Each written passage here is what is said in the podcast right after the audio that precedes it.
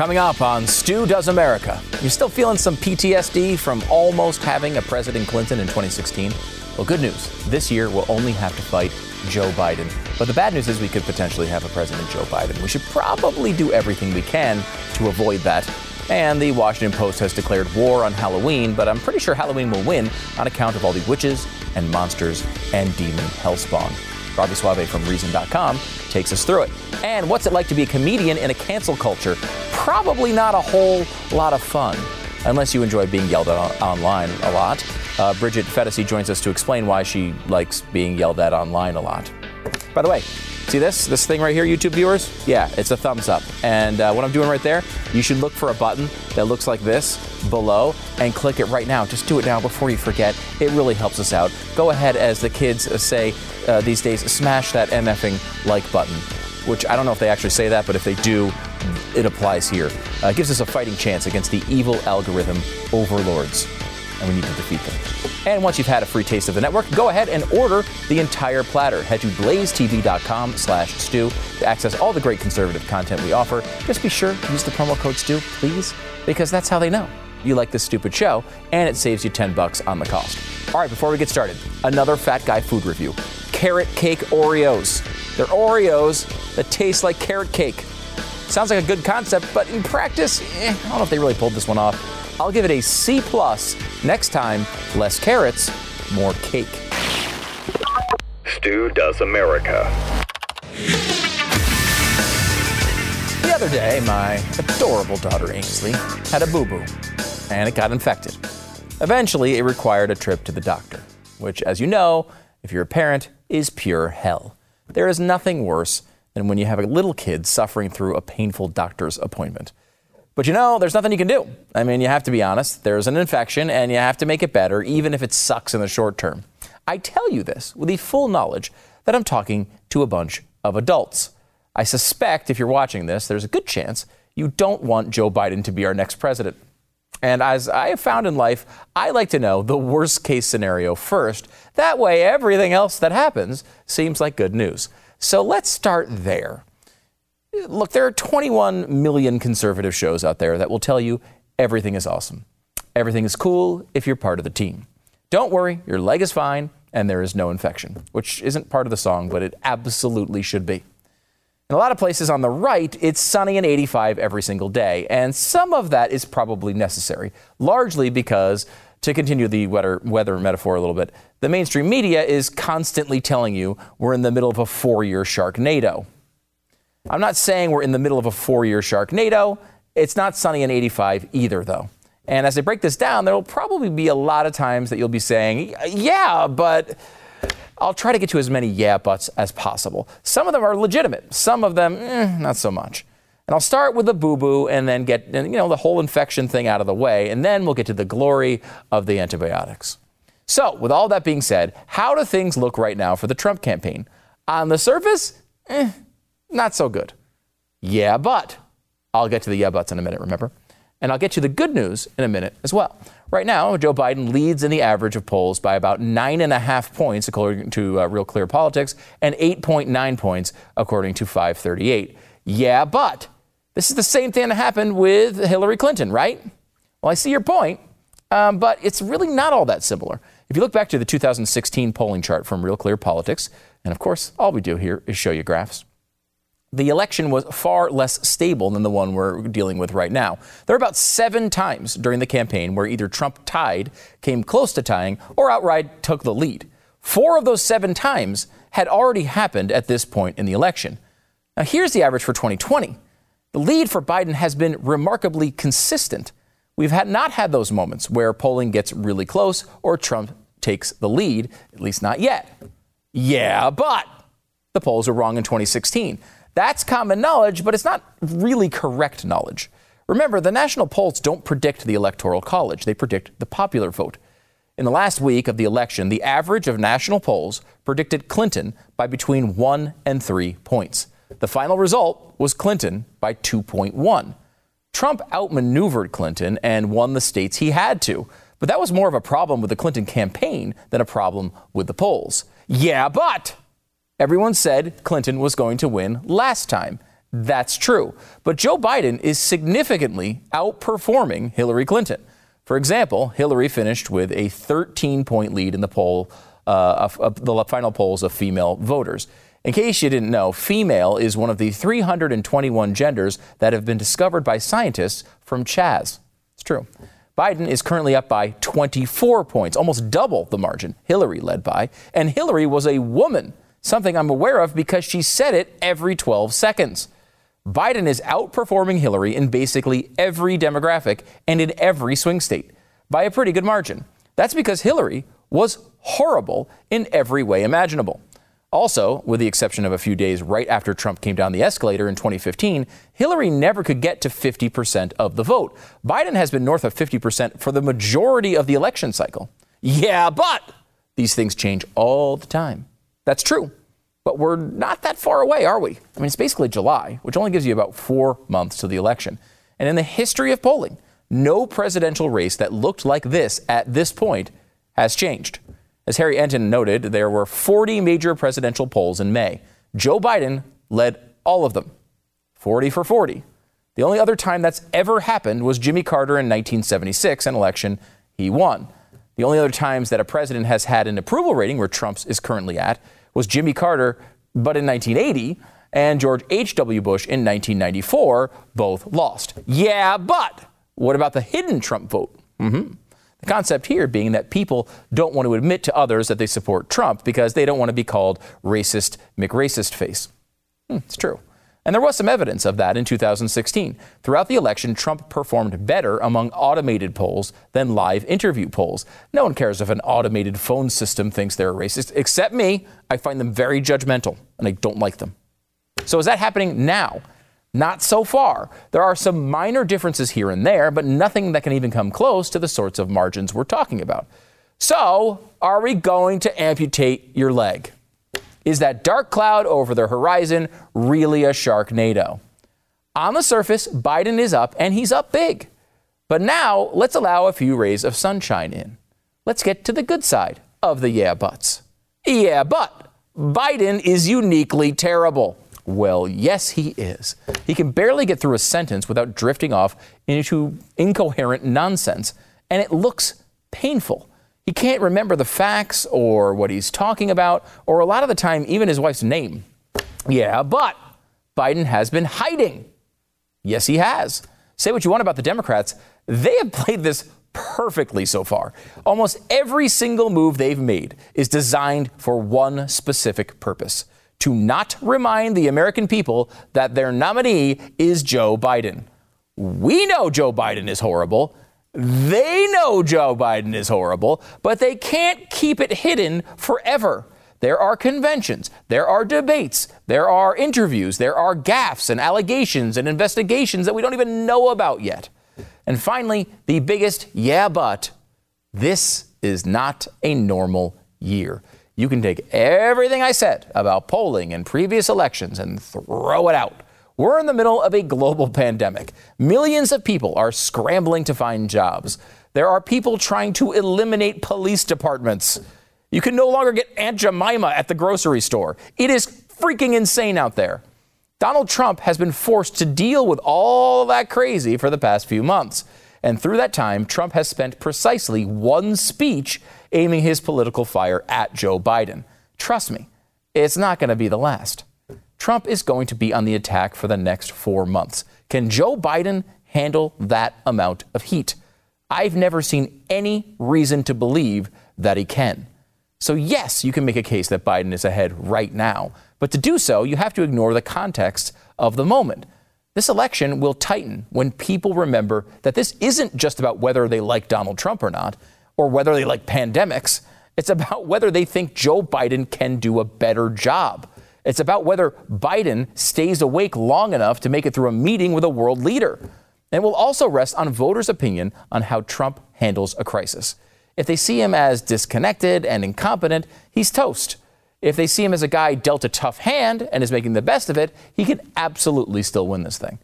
If nothing has changed by the end of summer, it'll be appropriate to start panicking a little bit. But that's very premature. And if 2016 taught us anything, you underestimate Donald Trump at your own peril. So here's the battle plan for Donald Trump. Number one, Trump is great at exuding confidence, but what he needs to do now is exude competence. You need to be the guy who's got a handle on this whole thing. You don't need to give up being entertaining or controversial at your rallies. You can still have fun, but make people understand you're on top of these things too. Show off your experts. Highlight them publicly backing your decisions. Focus on the progress made for a COVID vaccine. Continue the strategy of allowing governors to do their thing while promising to help if needed. And don't let Democrats bait you into a fight to pull the rug out from under those who lost their jobs because of a pandemic that they, the Democrats, were also just as dismissive of, even though they're going to accuse Donald Trump of having all the problems. Number two, focus Americans' attention on the extreme left and their plans to uproot everything people love about this country. When they rip up a Ulysses Grant, statue and they tear it to the ground, send a check to build a bigger one. Force Biden into positions where he has to choose between the country and his insane activist wing. Make sure people know that a vote for Joe Biden is a vote for universally recognized dunce Alexandria Ocasio-Cortez and her Chaz cheerleading minions. And number three, Trump naturally dominates the news cycle, but he needs to use that power to focus attention on Joe Biden, not himself.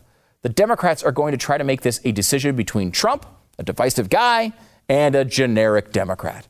It's Trump's job to make it all about Biden as well. Make people own their decision to pull the lever for a guy that everyone knows is way past his prime.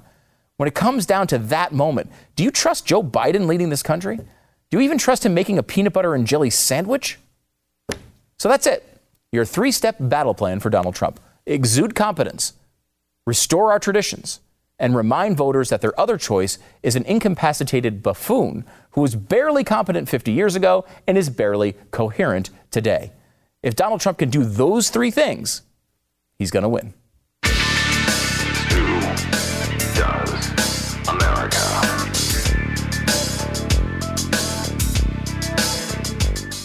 So if you put on weight during the coronavirus thing, and you don't know what to do now. Maybe you're just getting, I just heard New York was just getting outdoor dining back like this week.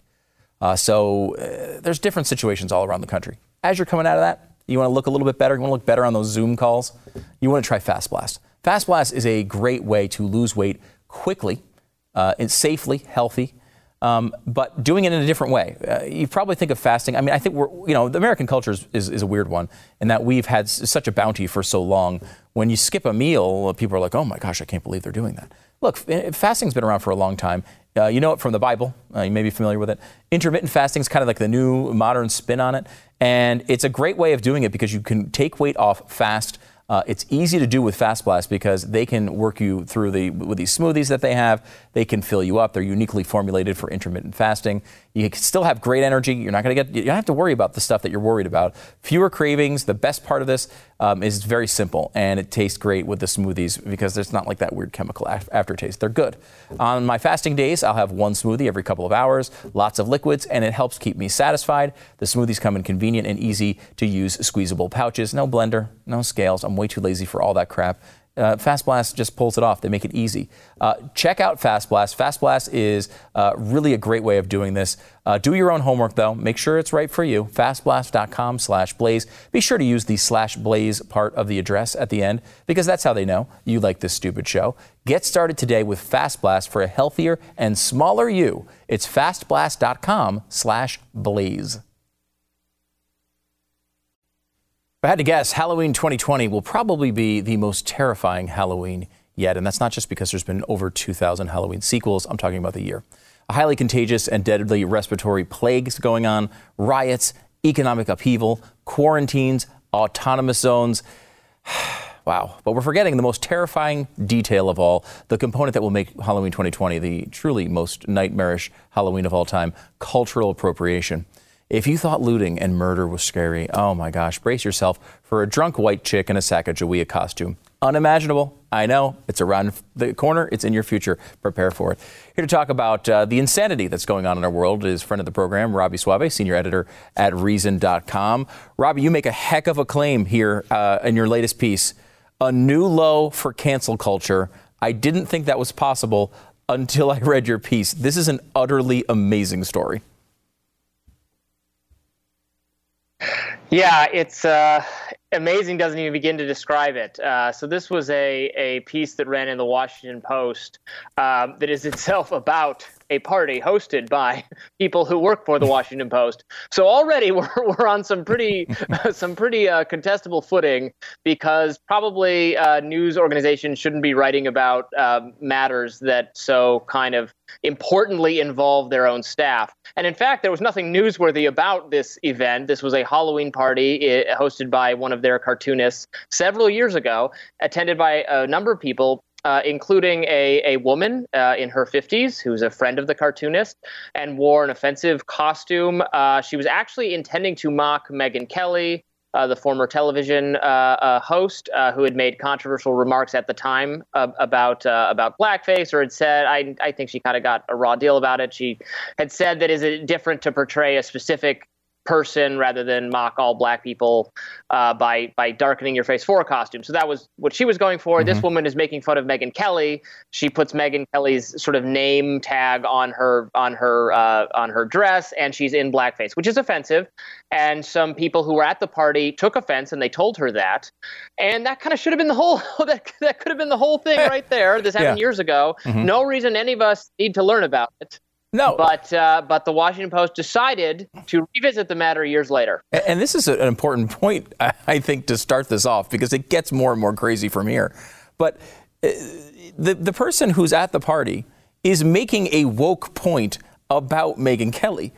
And this is the lesson that no one ever seems to want to learn. You will never be woke enough. There's never an end to this game. And this woman who, I want to feel bad for her, because she's being, I think, victimized in public for no reason. This was not a public event. No one was talking about this. The Washington Post didn't cover it when it happened, even though it was at their party. And yet here she is being dragged through the mud. And part of me really wants to be to stand up and say, this is incredible. The other part is, you know, she is someone who was trying to do the same thing to Megyn Kelly.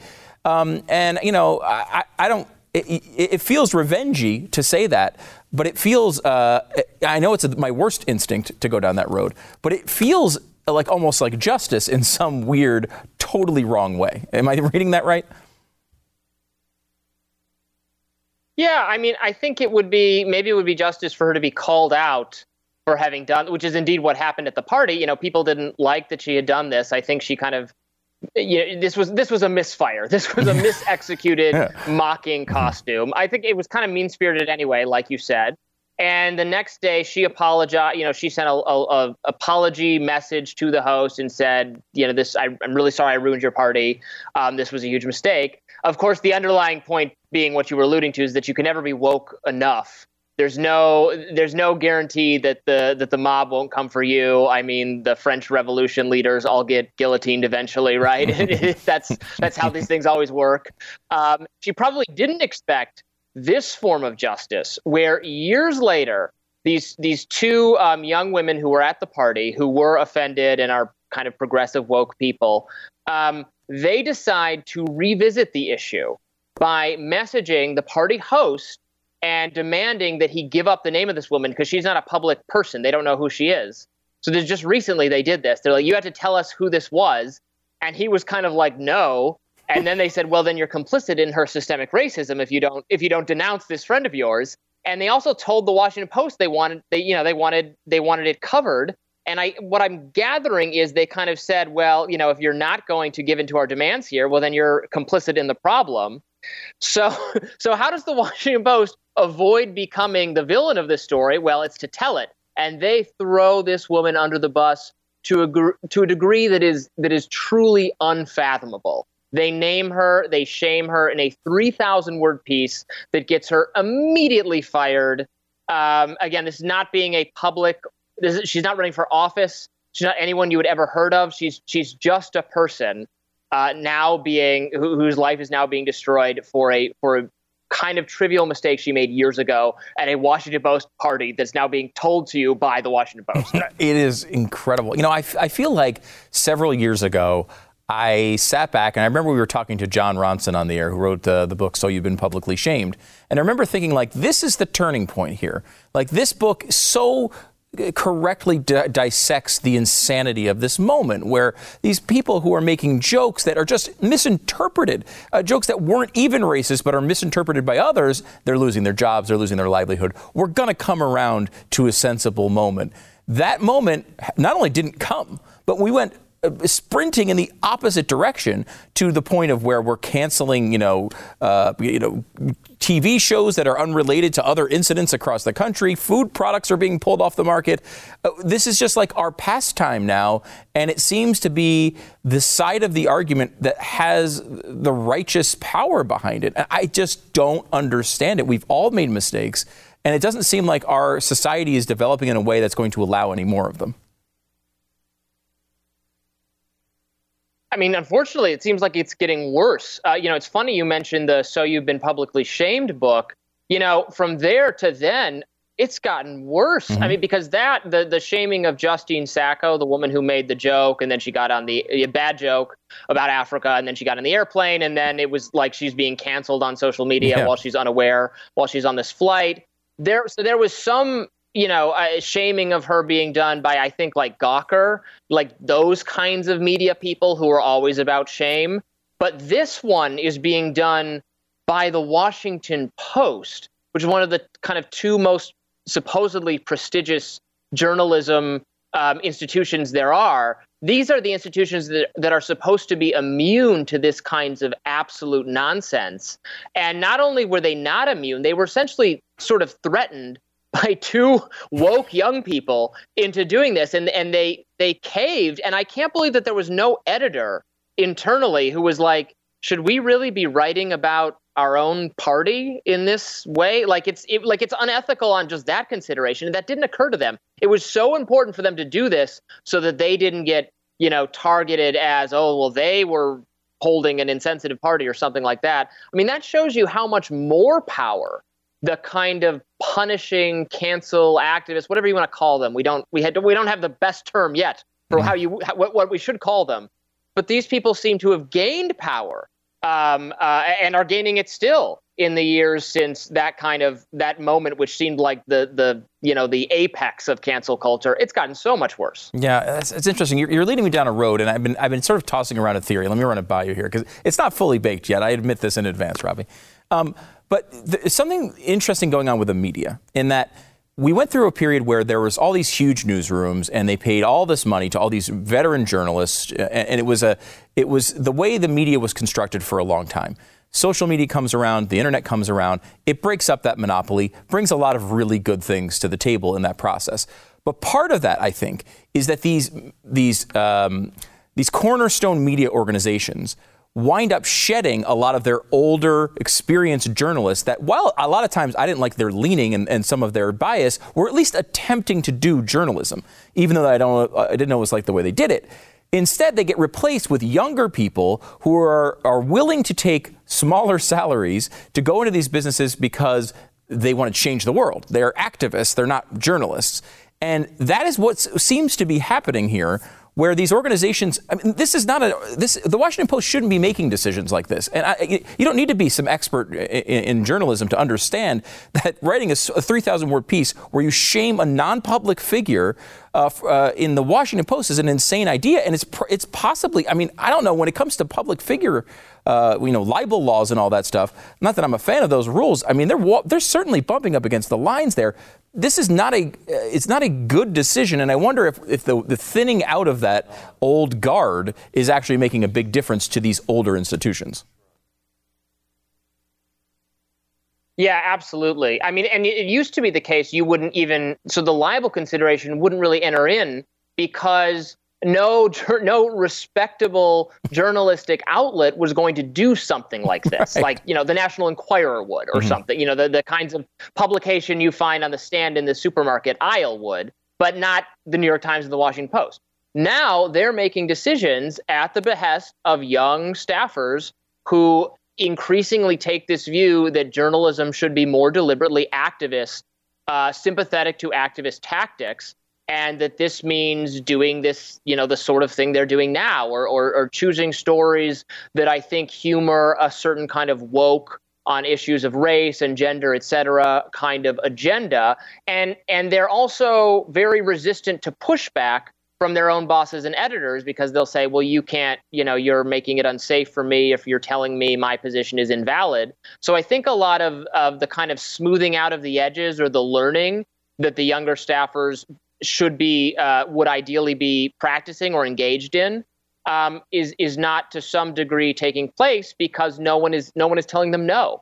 They're kind of taking over these places. That's what we're seeing at the New York Times with the whole Tom Cotton op-ed. Mm-hmm. We're seeing it, you know, internally at a lot of newsrooms. And again, it's not all new reporters. It's not all young people who are like this. It's just a handful that kind of have an agenda and are really getting away with it, despite being in the extreme minority. Certainly extreme minority of like all people in America, right? Everyone thinks this kind of thing is ridiculous, except a small number of people who increasingly command the entire conversation. All right, there's so much more to go on this, but Robby Soave, we're out of time. I appreciate you coming on. Robby Soave is a senior editor at Reason.com. Thanks very much for coming on the program. We're back in a second.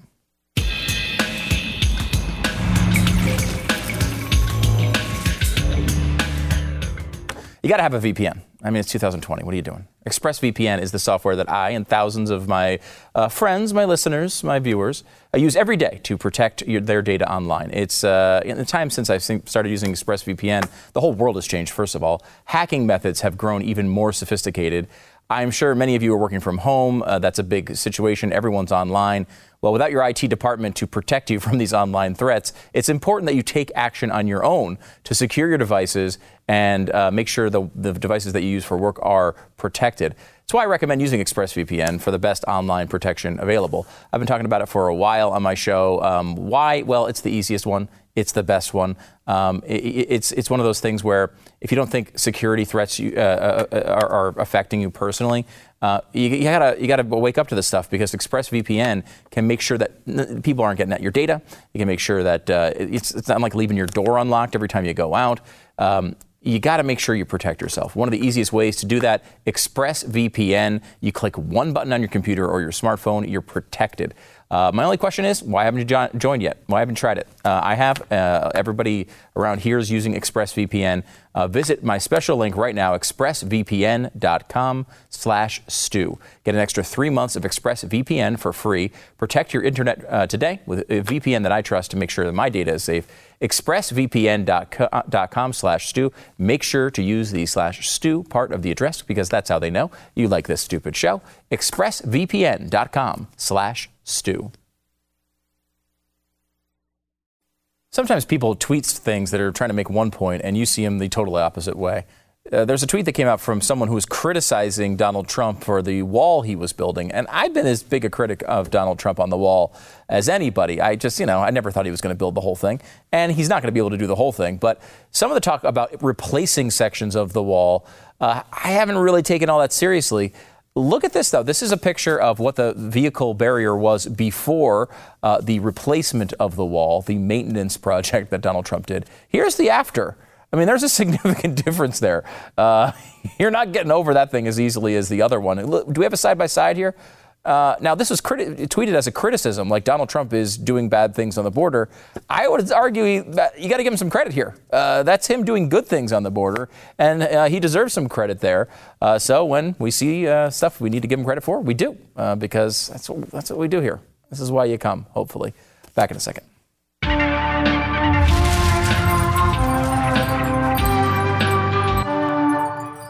Trying to sell your home is challenging. That's why you need a real estate agent who's going to come in and take charge of the situation.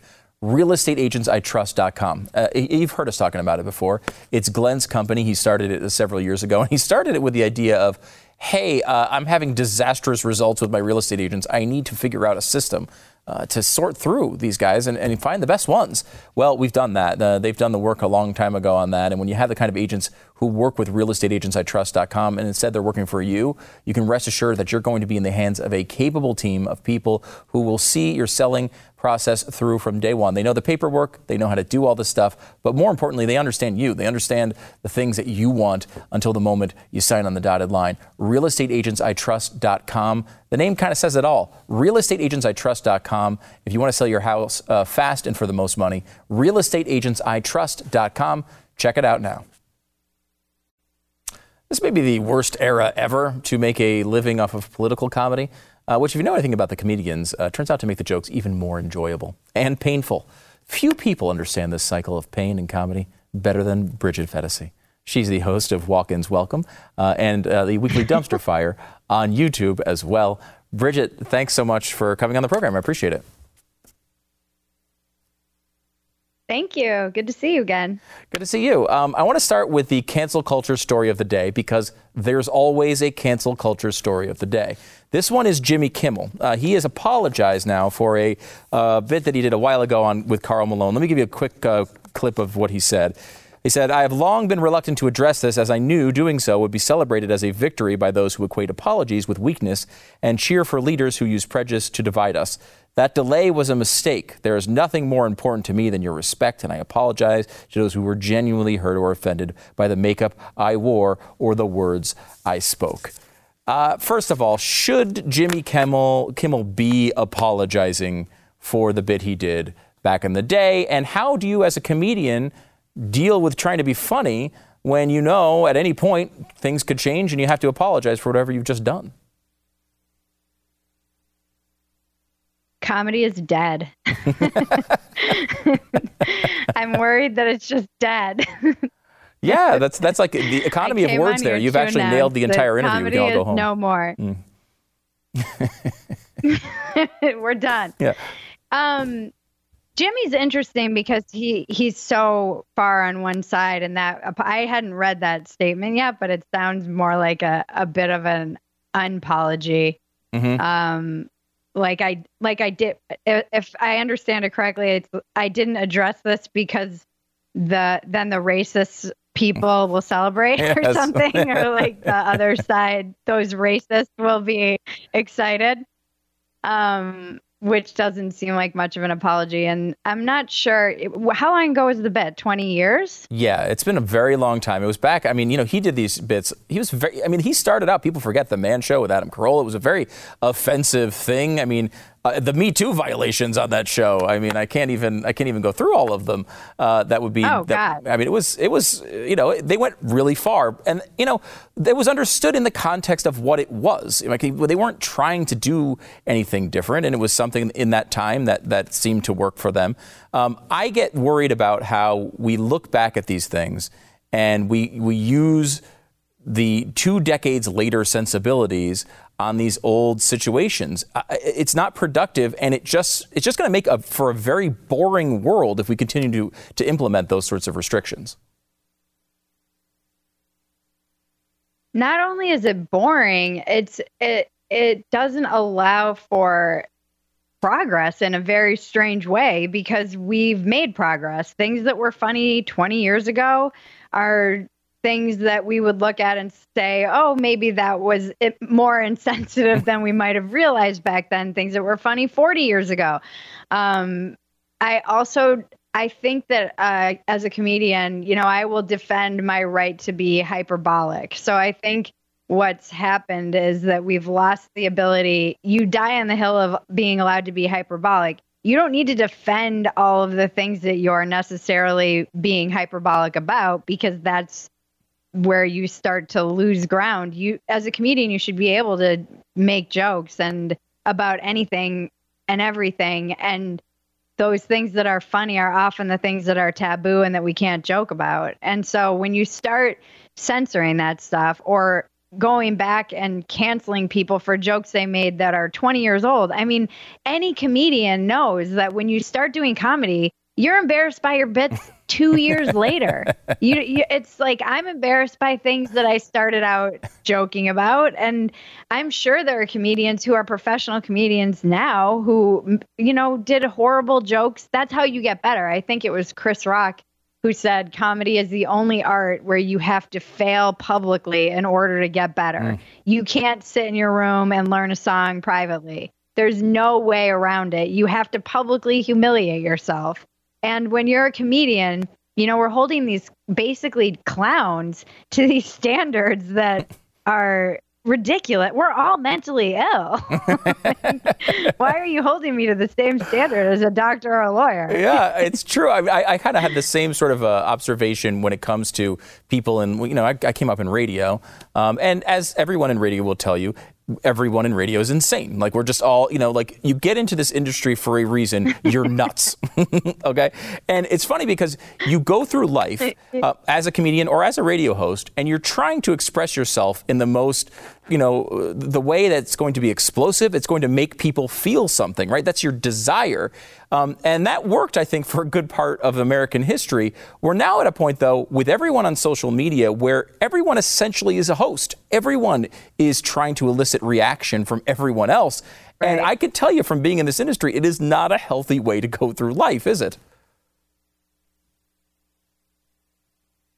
No. And now we're seeing everyone trying to be hyperbolic, so that on the one hand, I would defend that ability. And on the other, you see everybody, that's the way to get attention. And people have realized, and I said this kind of years ago, when attention is commodified, and it doesn't matter what you're getting attention for. It's whether you're when somebody like the Kardashians has billions of dollars now because they have billions of eyes on them, it's creating a precedent where it's really just getting exposure. Now, in that climate, you have people who are pushing the edge. I would say Milo is a great example of this, and went so far that he's been essentially kind of unpersoned. So I guess where is the line in a world where everyone's trying to be the most extreme version of themselves online? We aren't the people. You know, we all become these abstractions online, but we aren't those people in real life most of the time. You're not sitting at the dinner table like you're sitting right now and interviewing. And I'm pretty much the same person, I think, in both places. But no one told me I could do comedy. Right. When I was young, I was always saying extreme things at Christmas dinner just to get a laugh or a reaction. And I now have an outlet for that that's more healthy. But yeah, I'm not sure. I think that because everybody's trying to do this, now they're trying to put guardrails around it. But then now you're now who gets to decide where the guardrails are becomes a big problem. Yeah, I'm curious, if just taking it just to comedy for a second here. I feel like it is the area I would defend the most, more than political speech in a lot of ways. Comedy needs to be and have those super loose lines. You should be able to go basically anywhere for any reason. You brought up, you know, Jimmy Kimmel 20 years ago. We talked about a story earlier this week where Bob Odenkirk and David Cross, who are brilliant comedians, did a show called Mr. Show, of course, and they did a show on Netflix as well, as they kind of rebooted it. It was in 2015. They had one of their sketches pulled because David Cross wears blackface in the sketch. And the sketch was basically to say almost the same point as Black Lives Matter, that white police were handling black people worse than they were white people. It was part of the point of the sketch. My point there is that that's only a few years ago, right? That's not 20 years ago. Is that an okay line if your motivation is right? How do you figure out who gets canceled and who gets respect for pushing the envelope? Well, and that's the thing is, I don't want to figure that out. I certainly don't want humorless people to be figuring out what's funny. And I certainly want to allow for the exploration of comedy. You have to, there's no area for mistake. And in that instance that you're talking about, I think context matters. So if you pick something completely out of context, anything is problematic. Almost anything is problematic. You could cut and paste a million things that I've said and they would be horrific and problematic. But if you put them, and we see this all the time online with clips You know, this is why even sharing clips online, it's like, okay, what's the context before I share that? Because oftentimes you'll find it's not what you thought it was. So if you're using that point, if you're using it to make a point, it's another good example is Tropic Thunder. Yeah. You know, he was making fun of, if they were making a point and using it to make fun of the whole situation. And now I think that if you take that out of context and just look at the thing itself, well, yeah, that's not funny. Yeah, but it's true. A lot of things aren't funny if you take them out of context. Yeah, we did something on earlier this week about, or last week I think it was. It's not the act; it's the motivation behind the act that's really important. You know, we can all talk about where those lines are, but that's a really crucial thing to understand. Let me get one more here though before you have to go. This is one of those things that conservatives complain about a lot, which is cancel culture, though, they engage in it a lot as well. And I think that's a problem. And it leads me down a road constantly where there is this divide, I think, in conservative media in particular, where we look at something like cancel culture and we have this decision to make whether we push back and say this standard that we're complaining about the cancel culture in the first place is not acceptable and we're going to push back against it, or we've been presented this double standard, which is essentially a fork in the road, and what we're going to do is codify that standard by adopting it and utilizing it against the other side because they deserve it, they brought that in first. And I like to say I want to keep my principles. You had a great tweet. I wrote it down here. If you can't apply your principles to people you don't agree with, your principles are garbage. Like I completely agree with that. The other side, though, brings up to me all the time, yeah, that's great, but you know what? It doesn't work. These things just keep happening and it's not effective. How do you answer something like that? Well, what I find with just kind of being lost in the space in the wasteland of the middle is, and observing it all, is that the conservative media seems to be very reactive.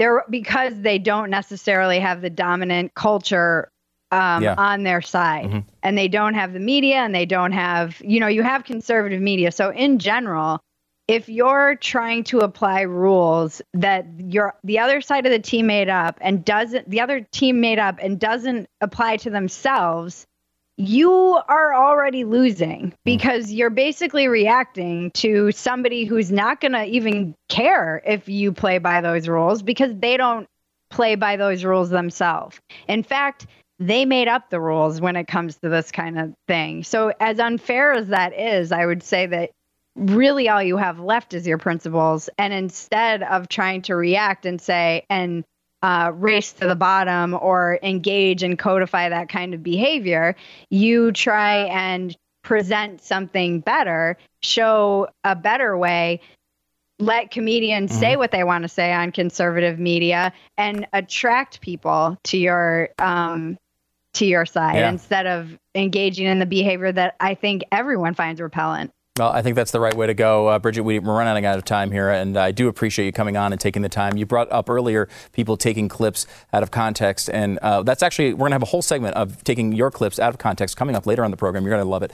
Bridget Phetasy, host of Walk-Ins Welcome, as well as the Weekly Dumpster Fire on YouTube. Thanks very much for coming on the show. We're back in a second.